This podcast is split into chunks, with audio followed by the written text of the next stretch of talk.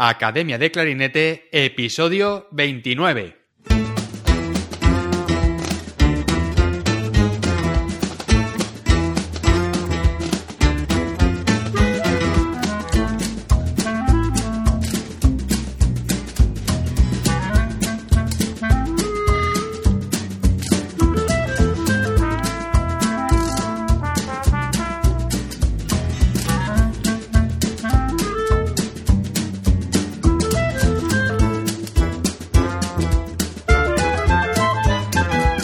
Bienvenidos a Academia de Clarinete, el podcast donde hablamos sobre aprendizaje, comentamos técnicas, consejos, entrevistamos a profesionales y hablamos sobre todo lo relacionado con el clarinete. Bueno, después de algunos episodios monográficos, hoy toca entrevista y tenemos como invitado a Sócrates Villegas, clarinete segundo de la Orquesta de Filadelfia. Este clarinetista empezó muy joven su andadura con la música en México y tras conocer a Philippe Cooper en un festival, sin pensárselo dos veces, decidió embarcarse en una nueva aventura y se fue a Francia a estudiar con él. Después de unos años intensos de estudio y preparación, Sócrates consiguió ser clarinetista de la Orquesta Filarmónica de la UNAM, una orquesta en la que quería tocar desde pequeño. Además, ha colaborado con diferentes orquestas como la Orquesta Filarmónica de Jalisco, la Filarmónica de Toluca y la Orquesta de la Ciudad Internacional de París. También ha sido solista con numerosas orquestas y ha ganado varios concursos internacionales. En este episodio hablaremos de sus inicios con la música y el momento en el que se dio cuenta de que se quería dedicar al clarinete, de su trayectoria, sus años en Francia estudiando con Philippe Cooper, del festival en Aspen y de sus clases con Joaquín Valdepeñas, de Ricardo Morales y cómo es trabajar junto a él. Hablaremos también de las diferencias entre la escuela francesa y americana del clarinete y de su adaptación para las pruebas en la Orquesta de Filadelfia. De todo esto y mucho más hablaremos hoy aquí en este episodio. Pero antes de nada, como siempre, academiadeclarinete.com. No te pierdas las últimas novedades. Hay una nueva sección de masterclasses donde tendrás la oportunidad de tener acceso a clases magistrales grabadas en vídeo con diferentes clarinetistas. Este apartado, al igual que el resto de la plataforma, está en continuo crecimiento, con clases nuevas y nuevos profesores que irán colaborando regularmente para hacer de esta academia un lugar de referencia y aprendizaje para toda la comunidad de clarinetistas de habla hispana. Ya están disponibles las clases de clarinete bajo con Ausías Garrigós, clarinete bajo en Royal Liverpool Philharmonic Orchestra y profesor en Guildhall School of Music and Drama, en Londres. Si quieres saber más sobre Ausías, te recomiendo escuchar la entrevista en el episodio número 17 del podcast. Échale un vistazo porque esto no ha hecho más que empezar. Nuevas clases y nuevos profesores están por llegar. Y ahora sí, vamos a pasar a la entrevista. Bienvenido al podcast, Sócrates. Un placer tenerte hoy aquí como invitado. Oye David, muchísimas gracias por la invitación. Es un placer y pues con mucho gusto aquí estamos. Muy bien. Bueno, pues vamos a empezar hablando de tus inicios con la música y el clarinete. Cuéntanos un poco. Pues mira, pues parece que soy clarinetista por, por azares del destino. Yo nunca, nunca me imaginé llegar a ser músico o vivir de la música. Todo empezó muy chistoso y muy, muy bonito eh, yo soy de México, primero que nada, primeramente soy mexicano, de un pueblo relativamente cerca de la ciudad, a 50 kilómetros de la Ciudad de México, pero, pero está apartado y es eh, un poco rural, rural el municipio, el pueblito de donde soy. La peculiaridad que tiene es que es un pueblo, como le llaman, de mucha, de músicos, un pueblo de músicos, tiene mucha, mucha, mucha, fama, mucha tradición, hay familias de, de, cuatro o cinco generaciones ya con, con, con el instrumento, eh, y eso, eso lo hace muy accesible a que, a que por todo el pueblo esté escuchando música y sobre todo en, en fiestas, en sepelios, en, eh, para todo siempre se, ocupa una banda o un mariachi o cualquier cosa, cualquier tipo de evento, siempre hay música. Y esa no fue la excepción en una vez que fui a una, a una boda, a un casamiento, a una fiesta con mi familia, cosa que a mi papá le encantó ver y escuchar la música en vivo. Eh, a este tipo de música me refiero como popular, la, música que se baila, la música de las fiestas. Y a mí me, también me gustó, me gustó, pero el verlo, ¿no? Pero a mi papá le cantó tanto que me sugirió, me dijo, oye, ¿te gustaría ir a, tomar clases de música? Eh, pues yo lo acepté sin decir que no, así la primera le dije que sí, ¿por qué? Porque pues uno que tenía 10, 11 años, eh, pues a esa edad solamente pues uno en ese, bueno, en ese entonces me interesaba mucho el fútbol y andar de, de vaguito, de vago, para allá, para acá con los amigos. Y pues creo que fue una, una buena manera de, enfocarme y de, pues, de hacer otra cosa, otra cosa a la par de, solamente jugar. Y te digo, el clarinete y, y, llegar al clarinete fue muy chistoso, aún porque, pues me tienes, dice mi papá, mi padre, dice, oye, ya te conseguí clases de música, ya hablé con el maestro de la banda y empiezas este sábado, tempranito a las 9 de la mañana te espera en su casa. Y pues así fue. Eh, para no ser el cuento largo, estuve como tres meses solamente estudiando solfeo, ya ves la introducción de las notas, el do, las cinco líneas, los espacios, así como muy propedéutico. Eh, y al terminar el, el, método que en ese entonces se utilizaba, o empecé con el Hilarión Slava, eh, terminé hasta donde tenía que llegar en solfeo y dije, bueno, pues ya terminé la música y muchas gracias, ya nos vamos, así ya soy libre, ¿no? Y no, me dijo el maestro, me dice, oye, ya hablé con tus papás eh, y me dijeron que si quieres estudiar, escoger un instrumento, pues que escojas el que quieras. Así es que pues vas a tener eso así como, wow. Y pues lo primerito que se me vino a la mente, a la mente, tengo que que decirlo, lo primero que se me vino a la mente fue la trompeta. No sé si porque la veo en los mariachis o porque la veo por todos lados y aparte se ve muy fácil, solamente con tres botoncitos y aparte brilla mucho. A mí me encantaba ver la trompeta. Y pues le digo, y pues sí, entonces me gustaría tocar la trompeta.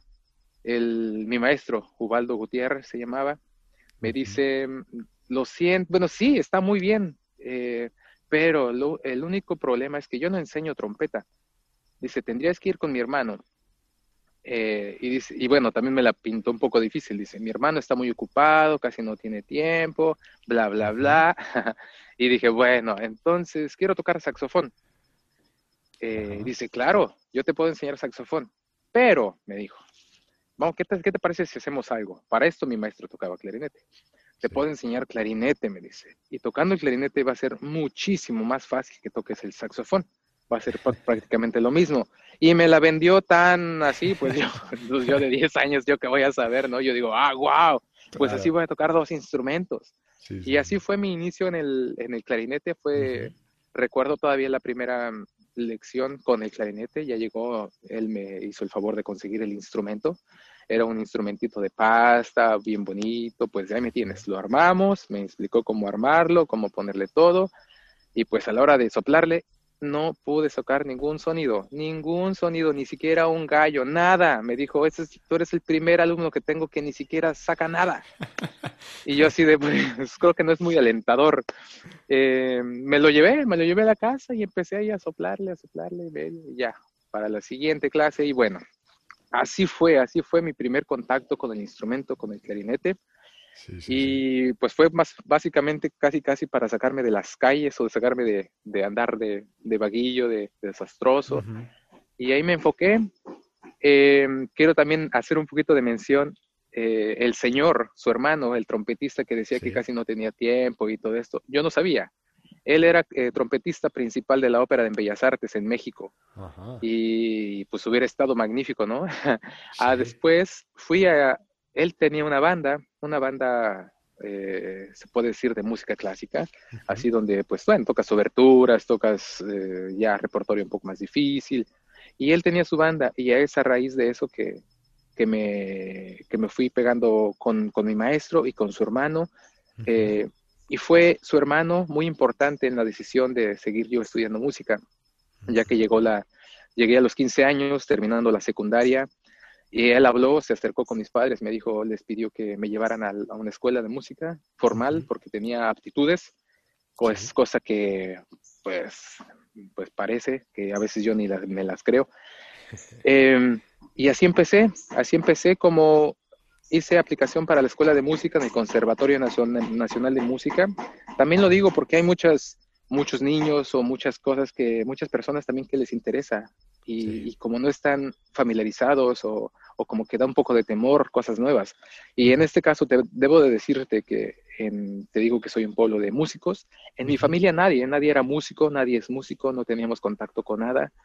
eh, y fue de la nada. Y fue, y me fui e hice aplicación para el Conservatorio Nacional de Música. Me, afortunadamente me quedé. Y pues ahí estuve. Y soy sincero, estuve en el Conservatorio de Música. Dije, voy a estar aquí unos tres años en lo que aprendo un poquito y en lo que veo que me va a gustar para dedicarme realmente, ¿no? Porque uno está con eso, ¿no? De que, bueno, sí, pero algo de de veras. Y pues la verdad, ya pasaron dos, tres años, no me gustaba nada no encontré algo que me llenara como lo hacía con la música y como me sentía muy a gusto, muy, pues como un juego. Y como un juego así lo seguí, lo llevé y, y, pues me di cuenta, como a los 17 años, dije, ¿sabes qué? Creo que no, no, no encuentro nada que me llene y esto me gusta muchísimo. Se me hace que le voy a empezar a, pues, como decimos acá, a meter el acelerador, a echarle las ganas, a hacer tareas, a llenarte de muchas cosas y es cuando, cuando empecé a tomar seriamente ya la carrera. y, y, pues bueno, de ahí te puedo decir, hice el conservatorio en México, terminé la carrera. Y pues viendo las oportunidades, viendo eh, pues también los, las oportunidades de trabajo que son muy escasas y que tienes que tener la mejor preparación. Eh, hay, como últimamente ha habido y últimamente hay en, por todas partes del mundo, el Encuentro Nacional de Clarinete en México, en el cual recuerdo perfectamente haber conocido al maestro Philippe Cooper, Sí, que fue mi primer encuentro, mi primer contacto con, bueno, con clarinetistas de, no, renombre internacional y, la verdad me maravilló y me, como decimos acá, me sacó de onda las posibilidades que se pueden hacer con el clarinete escuché sus grabaciones de, de Nielsen, de Jean Francais, de Weber, y me enamoré de, cómo toca y de, su grabación, y pues la verdad dije, yo quiero irme a estudiar con este maestro. Aparte, porque, no solamente por eso, porque en sus clases es muy estricto. Y a eso me di cuenta y dije, creo que eso es lo que yo necesito porque no necesito a alguien así como que, eh, sí, bien, bien, no, necesitaba alguien que, a ver, esto está mal por esto y por esto y tienes que hacer esto y esto, ¿no?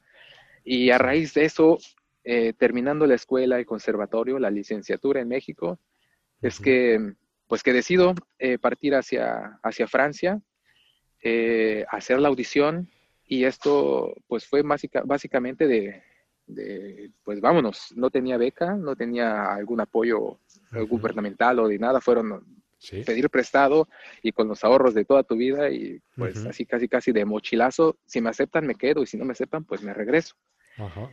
Y así empezó mi, pues esa una etapa diferente de dos años que, que, que salí a estudiar al extranjero y me abrió el panorama enorme, enorme en cuestiones, en todo, en, música, en el instrumento, en la cultura, en el idioma, en costumbres, en otro continente, todo, todo, todo, todo. Así fue un poco de, de, mi, de mi trayectoria por el, por el conservatorio y cómo es que fui llegando a, a Europa, a París, a estudiar con, con Filipe.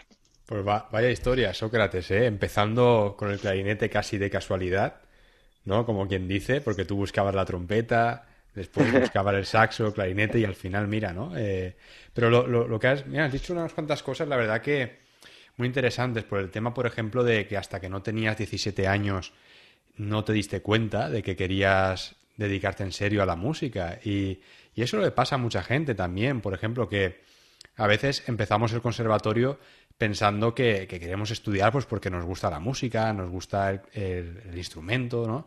Pero hasta que no pasan unos años, a veces eh, cuesta decidirse, ¿no? Hacia dónde estudiar. Esto te, lo, digo porque yo también tengo a veces estudiantes que, tienen a lo mejor esa edad, ¿no? De 17, 18 años y, y tienen dudas, no saben si seguir con el conservatorio estudiando o, decir, no, venga, lo dejo y me voy a la universidad y estudio, estudio una carrera, ¿no? Eh, y, a veces es eso, que, no sabes muy bien cuándo, a veces tardamos un poco más, pero, pero lo importante es eso, ¿no? Que si te quieres dedicar a eso y te gusta y lo que tú has dicho, que, no había nada más que te llenase más que, la música.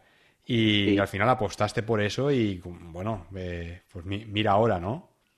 Eh, creo que eso es muy importante, eh, sabernos escuchar y saber, sabernos escucharnos a nosotros mismos y saber eh, si algo, si no estás conforme, si estás a disgusto, te vas a, escúchate, te, das te, vas dando cuenta. y, si, y si en realidad es lo que quieres Y si te lo llena y te, te, llena y eso, yo creo que es lo mejor, lo mejor poder, poder luchar y poder trabajar por, por lo que tú quieres y por lo que te gusta. Pues aparte porque lo estás disfrutando en el proceso.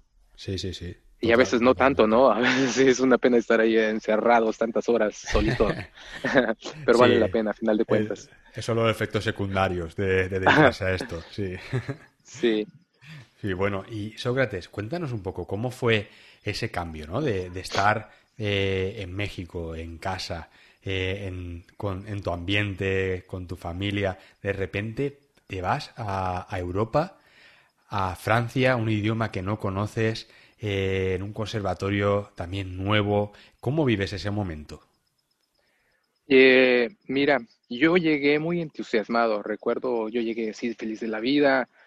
recuerdo que pues bueno, como mexicano uno come tortilla, come picante, y me decían, oye, ¿te vas a llevar tus tortillas, tu picante? Le digo, no, no, no, yo lo que quiero es probar cosas diferentes, ¿no? Cosas diferentes, cosas, eh, comerme el mundo casi, casi.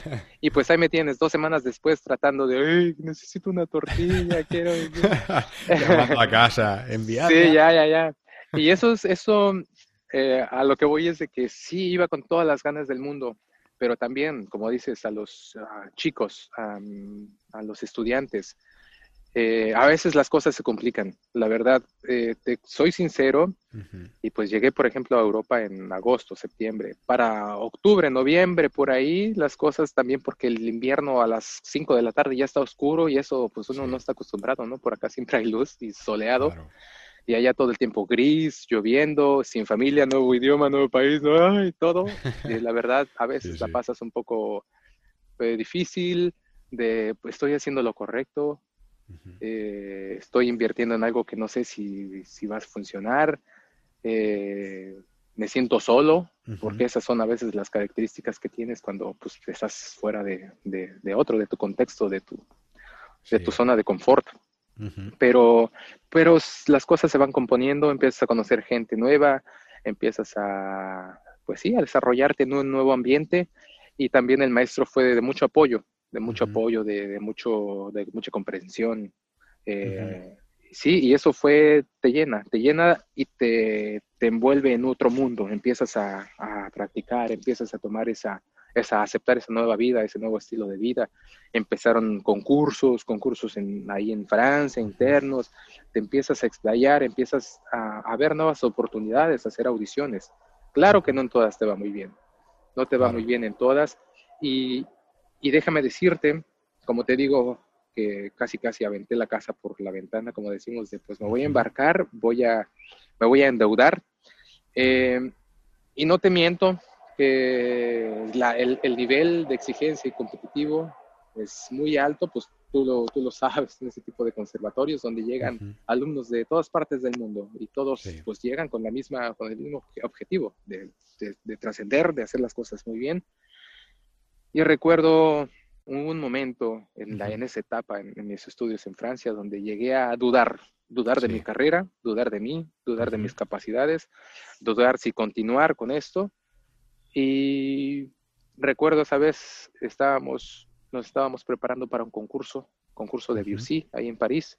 Con, nos estaba preparando el maestro, revisando las obras. Recuerdo que pasamos todo el día tomando clase ahí en la, en la ópera, en la Bastille, donde él trabaja.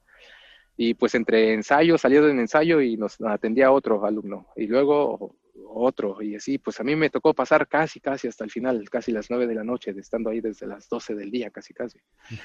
Y es lo que, mm, la verdad, me fue mal en mi clase. Me fue mal, eh, recibí muchos regaños y bien merecidos de mi maestro. Eh, dice, no puede ser posible, o muy bla, bla, bla, bla, bla, bla. Eh, y llegó un, llegó un momento donde yo exploté, donde se me, me solté a llorar, me rompí a llorar, porque era todo, se me juntó todo donde según yo estaba dando mi mayor esfuerzo y ni siquiera era suficiente. Y es donde llegué a decir, ¿sabes qué? Pues estoy dando todo, estoy embarcado, debo por todo el mundo y no me salen las cosas. Creo que eh, fue, fue un poco, tal vez, ahora que lo pienso, un poco grosero en, ese, en esa noche, tal vez, porque le dije, maestro, lo siento, no estoy preparado, me rompí en llanto, guardé mi clarinete y me salí. Me salí con un llanto, caminando así en las calles de París, llorando y pensando en qué voy a hacer, cómo le voy a decir a mi familia que voy a regresar, que ya no quiero seguir en la música, que pues sentía que se me vino mi mundo abajo, para, para, para decirlo fácilmente. Me desaparecí como tres días en, estar encerrado, en pensar las cosas, en, si iba a hacer ese concurso que, que no estaba preparado, que finalmente lo hice porque pues, pues debía de haber valido la pena los días de estudio, ¿no? Me presenté, no hice un buen papel, pero fíjate que ahí aprendí muchas cosas. De ahí aprendí el si vas a hacer algo o si te vas a preparar, pues a conciencia y, sin ninguna presión tampoco, porque pues no, así no salen las cosas tampoco. Em, fue un momento de flaqueza, pero pues también hubo compañeros, eh, Em, que me apoyaron, que supieron acercarme, acercarse a mí de la mejor manera. Y pues pasando eso, casi casi así de a lo que ya terminó esto, vamos, para adelante, para adelante, para adelante, a hacer cosas nuevas. Y creo que fue como un trampolín. A raíz de eso hubo mejor relación y más confianza con mi maestro. Sabía que ahora podía, tenía que preparar los concursos de antes. Aprendí muchísimas cosas que, a raíz de eso, ¿no? De a raíz del, de esa depresión, de ese momento tan oscuro, de que ya querer dejar todo, creo que fue, aprendí mucho de eso y eso me dio muchísimas ganas para seguir, a, pues, continuar adelante. Qué bueno. Esa fue, bueno, esa fue prácticamente mi, mi etapa por, por Francia, por París. Eh, Súper contento, lo disfruté mucho, asistiendo a los conciertos en la ópera, eh, por todos lados. Y, bueno, ahí terminé en el 2009 mi, mi curso de perfeccionamiento. En el 2008, perdón, 2006, 2008 estuve ahí. Eh, terminando, fui muy afortunado que me dieron una beca para, para ir a, Estados Unidos. Y ese fue, digamos, mi primera vez, en mi primer encuentro con, pues, con la escuela americana o cómo se em, cómo se preparan acá, de una manera muy diferente, creo. Eh, igual, pero diferente. perdona que te, interrumpa. vamos a hablar ahora un poco de eso, ya que has sacado el tema de la escuela americana. Eh, ¿qué, es lo primero que notaste tú cuando fuiste a, Francia? ¿Qué diferencia había en el estilo, por ejemplo, a nivel eh, escuela de clarinete, de sonido? ¿Cómo es la, escuela en México? ¿Es más parecida a la escuela americana del clarinete? Eh, yo creo que la escuela en México es más parecida a la escuela francesa. Hay la escuela francesa. sobre, Ajá, sobre todo los, eh, los maestros ya mayores, los maestros grandes. Mi maestro, fue, su preparación fue en Francia. Eh, y a raíz de eso creo que se acerca más el concepto, al concepto francés en México. Eh, aún así, estando Estados Unidos muy cerca, creo que la mirada va mucho más a Europa. con respecto al instrumento del clarinete.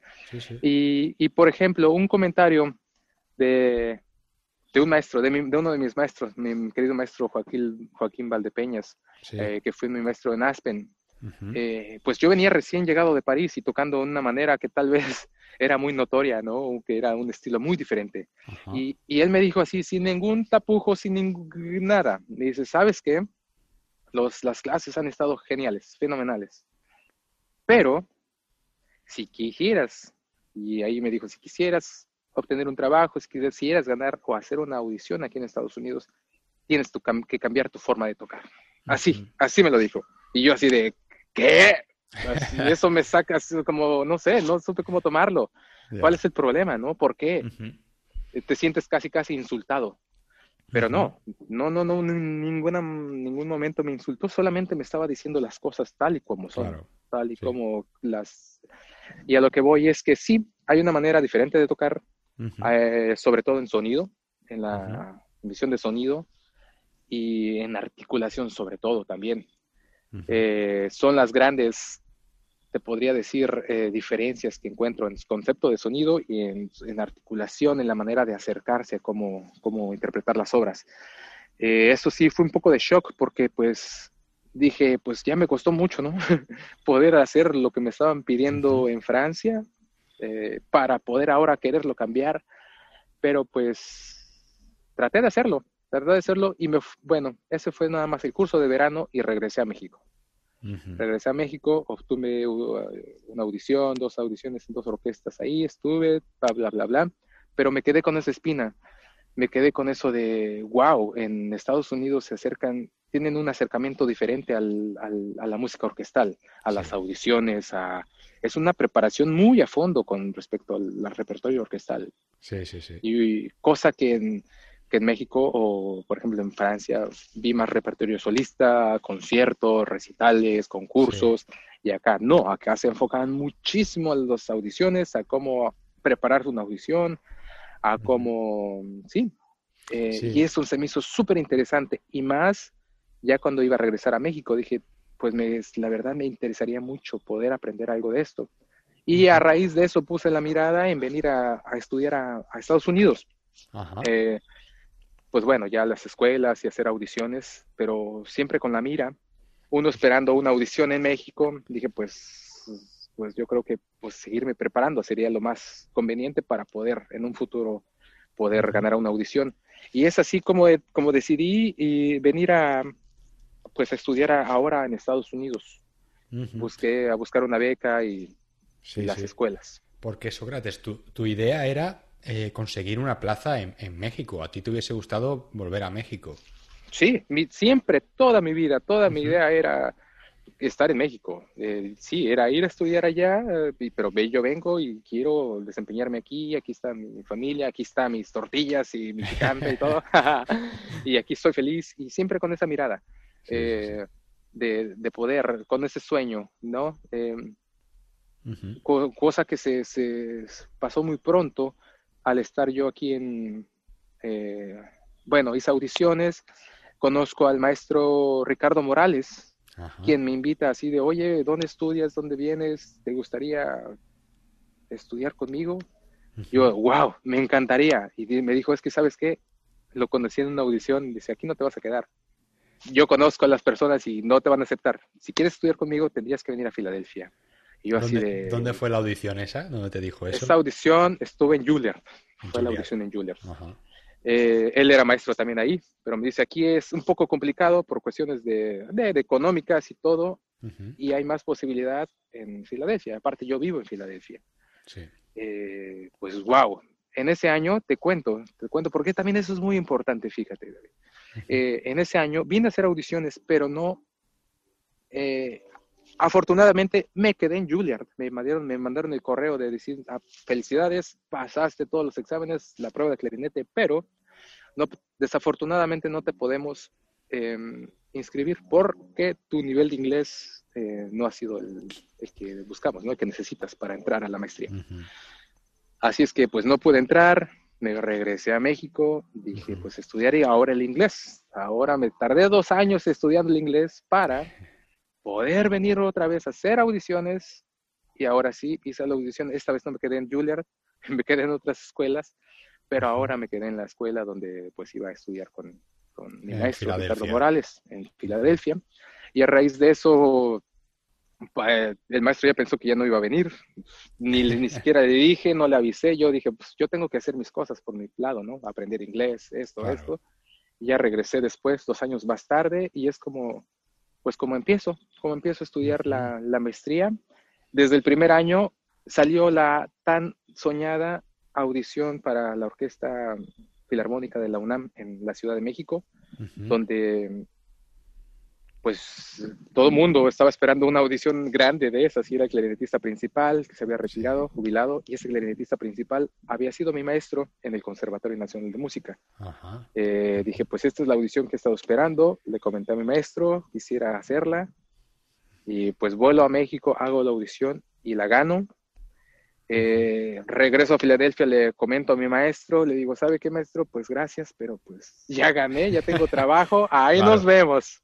Casi, casi. Me dice, sí, hazla y ve y, pues toma tu puesto, eh, pero me recuerdes, no te enamores, porque hay muchas cosas más todavía. Y, y sí, así regresé a México, cumplí con mi año de prueba, pasé la prueba eh, y eh, muy amables o era parte de, la universidad, me dieron la oportunidad de venir a terminar mi maestría, cosa que todavía faltaba un año. Terminé mi maestría, regresé a México a, hacer, a seguir mi vida, a seguir con mi vida, ya, ya con mi maestría, ya todo en orden, con mi trabajo, muy felices. Y así en, al medio año, que es, o en menos de un año, sale eh, posteado en internet la, la audición de Filadelfia, De, de, clarinete segundo, cosa que pues uno lo ve imposible. Y dije, pues lo voy a hacer, la voy a tratar, voy a, voy a hacerla porque porque tengo un cariño enorme por la orquesta, porque pues la veía cada ocho días, ¿no? Y mi maestro toca ahí, y wow, pues voy a hacerla para, sí, para ver hasta dónde llego, ¿no? Uno como... Sí, como reto. Como, mortal, y dices, pues vamos a, vamos a tomar esto como sea, ¿no? Por, por, por orgullo, por, pues, porque también es parte de nuestro trabajo. Y así fue, así fue un poco como, como llegué a hacer la, la audición de la Orquesta de Filadelfia. Pero antes de, esas, de esta audición hice dos audiciones más para otras, para, para, otras orquestas aquí en Estados Unidos y esta fue mi tercera audición, eh, la cual que salí, salió muy bien. Salió muy bien y pues gracias a esto ya estamos, aquí en Filadelfia desde el 2016. Bueno, pues la verdad que, que vaya historia, ¿eh? Sócrates y, y, lo que tú dices. Eh, Claro, tú ya habías estado viviendo en Filadelfia y, habías estado estudiando con, Ricardo. Y bueno, qué, mejor que estar tocando en esa pedazo de orquesta y también con, tu profesor, ¿no? Con Ricardo, que lo conocías ya también y aparte, bueno, como... Cuéntanos, ¿cómo es? ¿Cómo es trabajar con él? Mira, bueno, te, puedo contar desde, desde nuestras clases. Las clases las clases eran en su casa, en su casa, en su estudio. Eh, lo, lo que aprendí muchísimo, muchísimo, fue que en todas las clases, en todas las clases, siempre está tocando contigo. ¿Tienes alguna duda? Él lo toca para que escuches, para que veas, para que entiendas qué es lo que se busca, qué es lo que pide, qué es lo que quiere. Y así nos pasamos los dos años de la maestría casi tocando a la par, él y yo, él y yo así, a ver, y tocando también dúos, cosas de orquesta. Y eso me, eh, creo que me fue preparando eh, sin yo saberlo, sin siquiera saberlo, para poder eh, entender cómo es que se acerca la música, cómo le gusta tocar, cómo le gusta. Y en esos dos años creo que fue muy, muy, muy, muy, lo disfruté muchísimo, cada clase con él muchísimo la disfrutaba, porque eran, eran muy amenas, muy tranquilas, muy amenas, muy... Él es súper alegre, súper contento y, y la verdad que es un agasajo tomar clases con él. Pero es eso. Y otra cosa ya es un trabajo profesional y estar trabajando, que es también un agasajo. Es un agasajo, pero dentro de ese agasajo hay también el, pues no te creas, el, perfeccionismo. Claro. Y, y, pues de perfeccionismo a veces también el, ¿qué te puedo decir? un poco, alguien también me preguntó, ¿qué, es, qué, es, eh, ¿qué se siente tocar con tu Ricardo? Es un agasajo y a la vez un gran reto y una gran responsabilidad. Sí. Porque, porque es así y, no, no, hay, no, hay de, otra manera, ¿no? En este tipo de orquestas es, se disfruta, se disfruta, se disfruta, pero también es un poco de al principio eh, se disfruta, se disfruta, pero también hay cierto tipo de tensión de, ay, de ese tipo de, de sustitos, de, nervios, de, ¿no? Y eso es un poco de, de, que te digo que sí es un agasajo, pero es una gran responsabilidad de estar, estar al lado de tan tremendo músico y persona sobre todo. Es, sí, es, un, es una maravilla estar, estar tocando junto a él. Eh, alguna vez eh, recuerdo en estar tocando en Carnegie Hall de mis primeras veces. Y pues bueno, ¿no? Es, es, casi un éxtasis de estar tocando. Estábamos tocando la segunda sinfonía de Sibelius, recuerdo.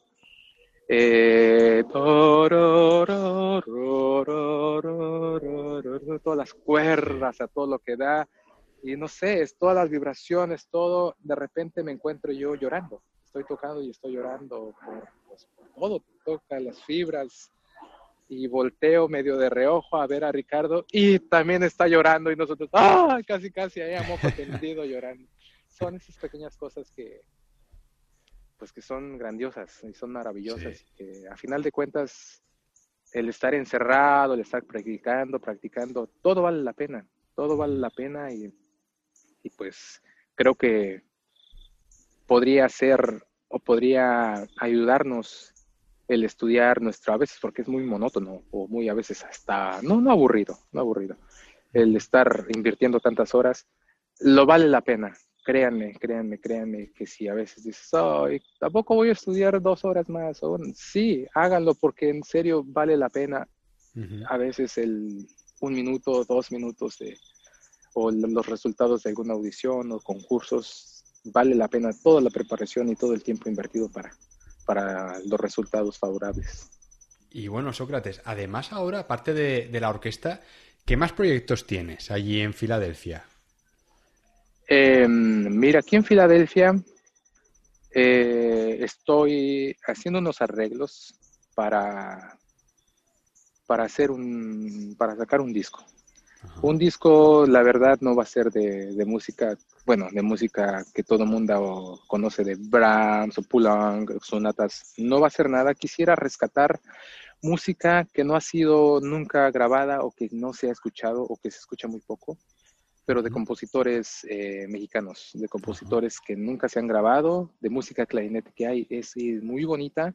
Quisiera, em, pues más bien, eso es mi proyecto, el proyecto que tengo ahora haciendo los arreglos para, para poder eh, darle realce a, a, tipo de música a veces que es, creo que no es tan valorada y o que creo que necesita, necesita como un empujón, un, no sé, un escalón para que sea apreciada de otra, exacto, apreciada de otra manera, porque es muy hermosa.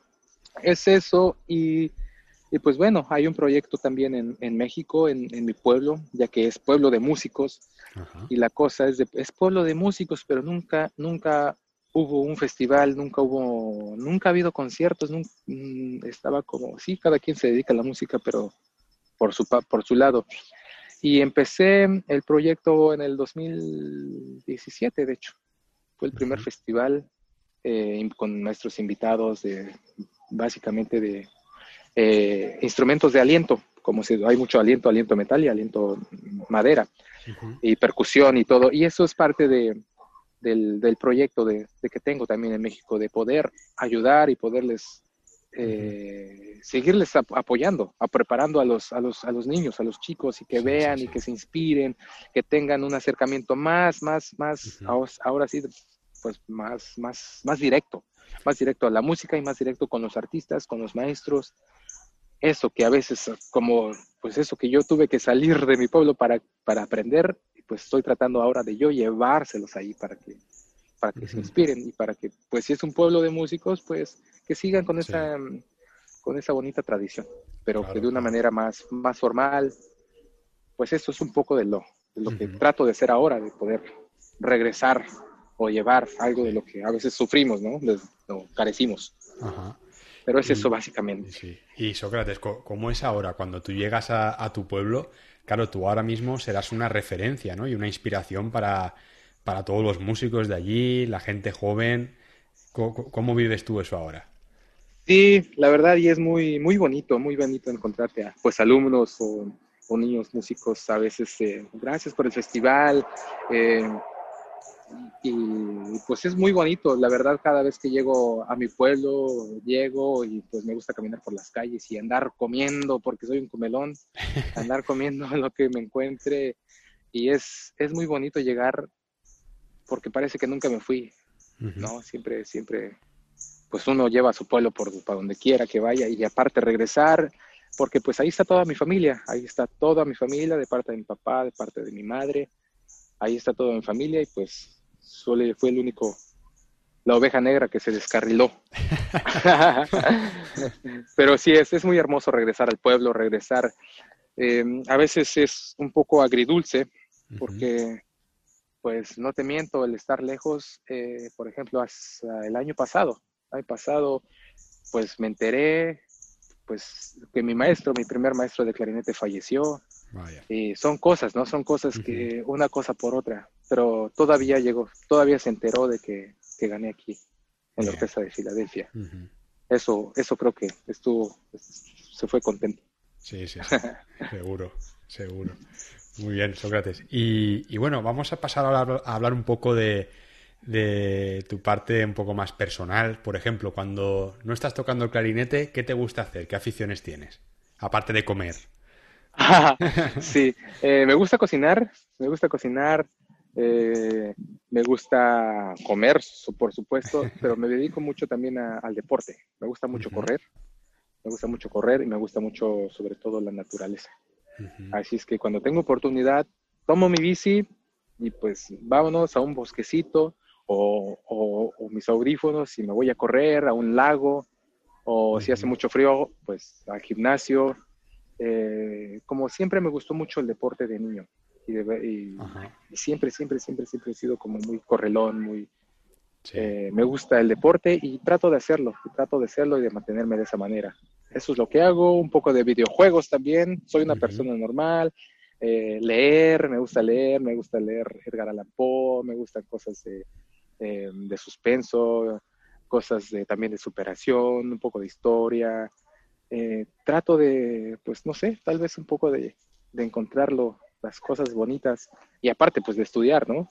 Pues esto de, estar ya en el, en el puesto en el que estoy, pues ya es casi casi de estar con el instrumento pues todo, el día pues sí seguir seguir seguir seguir exacto y vienen otras cosas viene el repertorio. Ahorita está un poco tranquilo pero pero déjame decirte que cuando estamos en temporada es una avalancha de música de cada ocho días de, de conciertos a veces hay dos conciertos o dos, tres programas en una misma semana, eh, un concierto en, un, en la mañana con un programa diferente, en la noche con otro diferente. Así tienes que estar todo el tiempo hoy, hoy organizándote y eso, eso me mantiene ocupado. Sí, sí. Eh, pero sí. Pero el deporte es algo que, que, me encanta y me gusta. Y aparte también, de, ¿por qué no? Me gusta muchísimo. Y sabes qué? el, si no iba a ser la música, iba a ser el fútbol. Así es que me encanta el fútbol y, y, cuando tengo oportunidad, pues sí lo veo por televisión. Eh, ya, ya, sabrás, la Champions League, la Liga, de, Liga de España, Liga de Francia. me encanta el fútbol, así es que tengo mucho en qué entretenerme por ese, por ese lado. Muy bien, Sócrates. Pues, a ver, para ir terminando la entrevista, ¿te gustaría dar algún consejo a, a todos aquellos clarinetistas que no lo estén escuchando ahora mismo? Y hay muchos consejos, hay muchos consejos, pero yo creo que em, sean honestos con ellos mismos, sean honestos. Y si les gusta muchísimo la música, así como que no pueden vivir con ella, em, sigan, sigan. A veces no el... Em, tenemos metas o tenemos, quiero ganar este concurso, quiero ganar esta audición y a veces le damos tanto, tanta prioridad y nos mortificamos tanto por ganar, por ganar, ganar, ganar, ganar, que nos olvidamos de, del disfrute, del disfrute del, de, bueno, eso de que quieres llegar a la montaña y, no, no, disfrutas a la cima de la montaña, pero no disfrutas el, trayecto. Debemos de disfrutar cada, cada trayecto, cada, cada regaño a veces, ¿no? Si estás deprimido, sí, está bien que te deprimas, no pasa nada, pero vamos a buscar la solución, vamos a buscar la salida. Hay problemas, hay problemas que eh, familiares, hay problemas de la novia, hay problemas, siempre los va a haber, siempre los va a haber. Eh, pero pues más bien el consejo sería de que no desistan y, traten de ser lo, lo, más ameno posible porque el disfrute de la vida es lo que más cuenta. El resultado se viene dando por sí solo. Si cuando haces las cosas bien, el resultado va a llegar. Eso, eso creo que sería. Ustedes sigan, sigan, sigan y no pierdan la, la fe y la esperanza en de que mientras hagan ustedes bien las cosas y hagan su trabajo bien, las cosas se van a dar, porque están haciendo lo mejor. Pues Sócrates, muchísimas gracias, la verdad, por, por esta entrevista, por todos los consejos que has dado. La verdad que una historia muy inspiradora. Eh, desde que empezaste a tocar el clarinete, cómo empezaste, tu paso por Francia.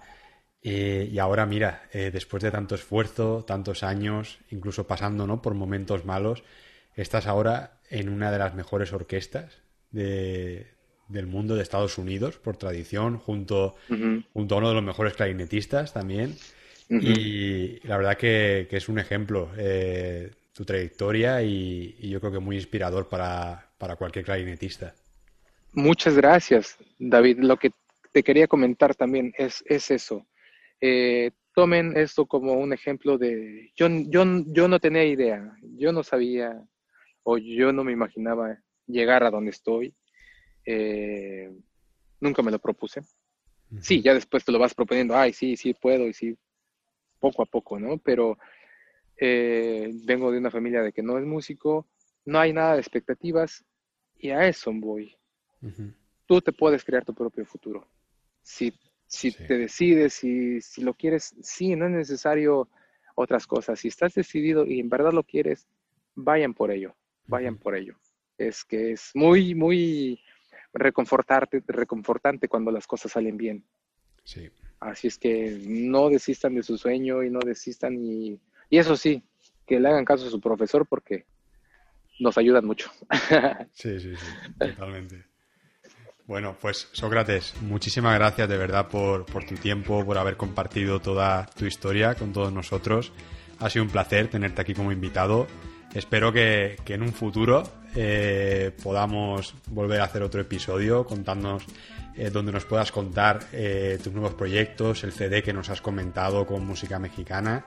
Así que cuando lo lances, yo creo que puede ser un buen momento para, compartirlo aquí con, toda la audiencia.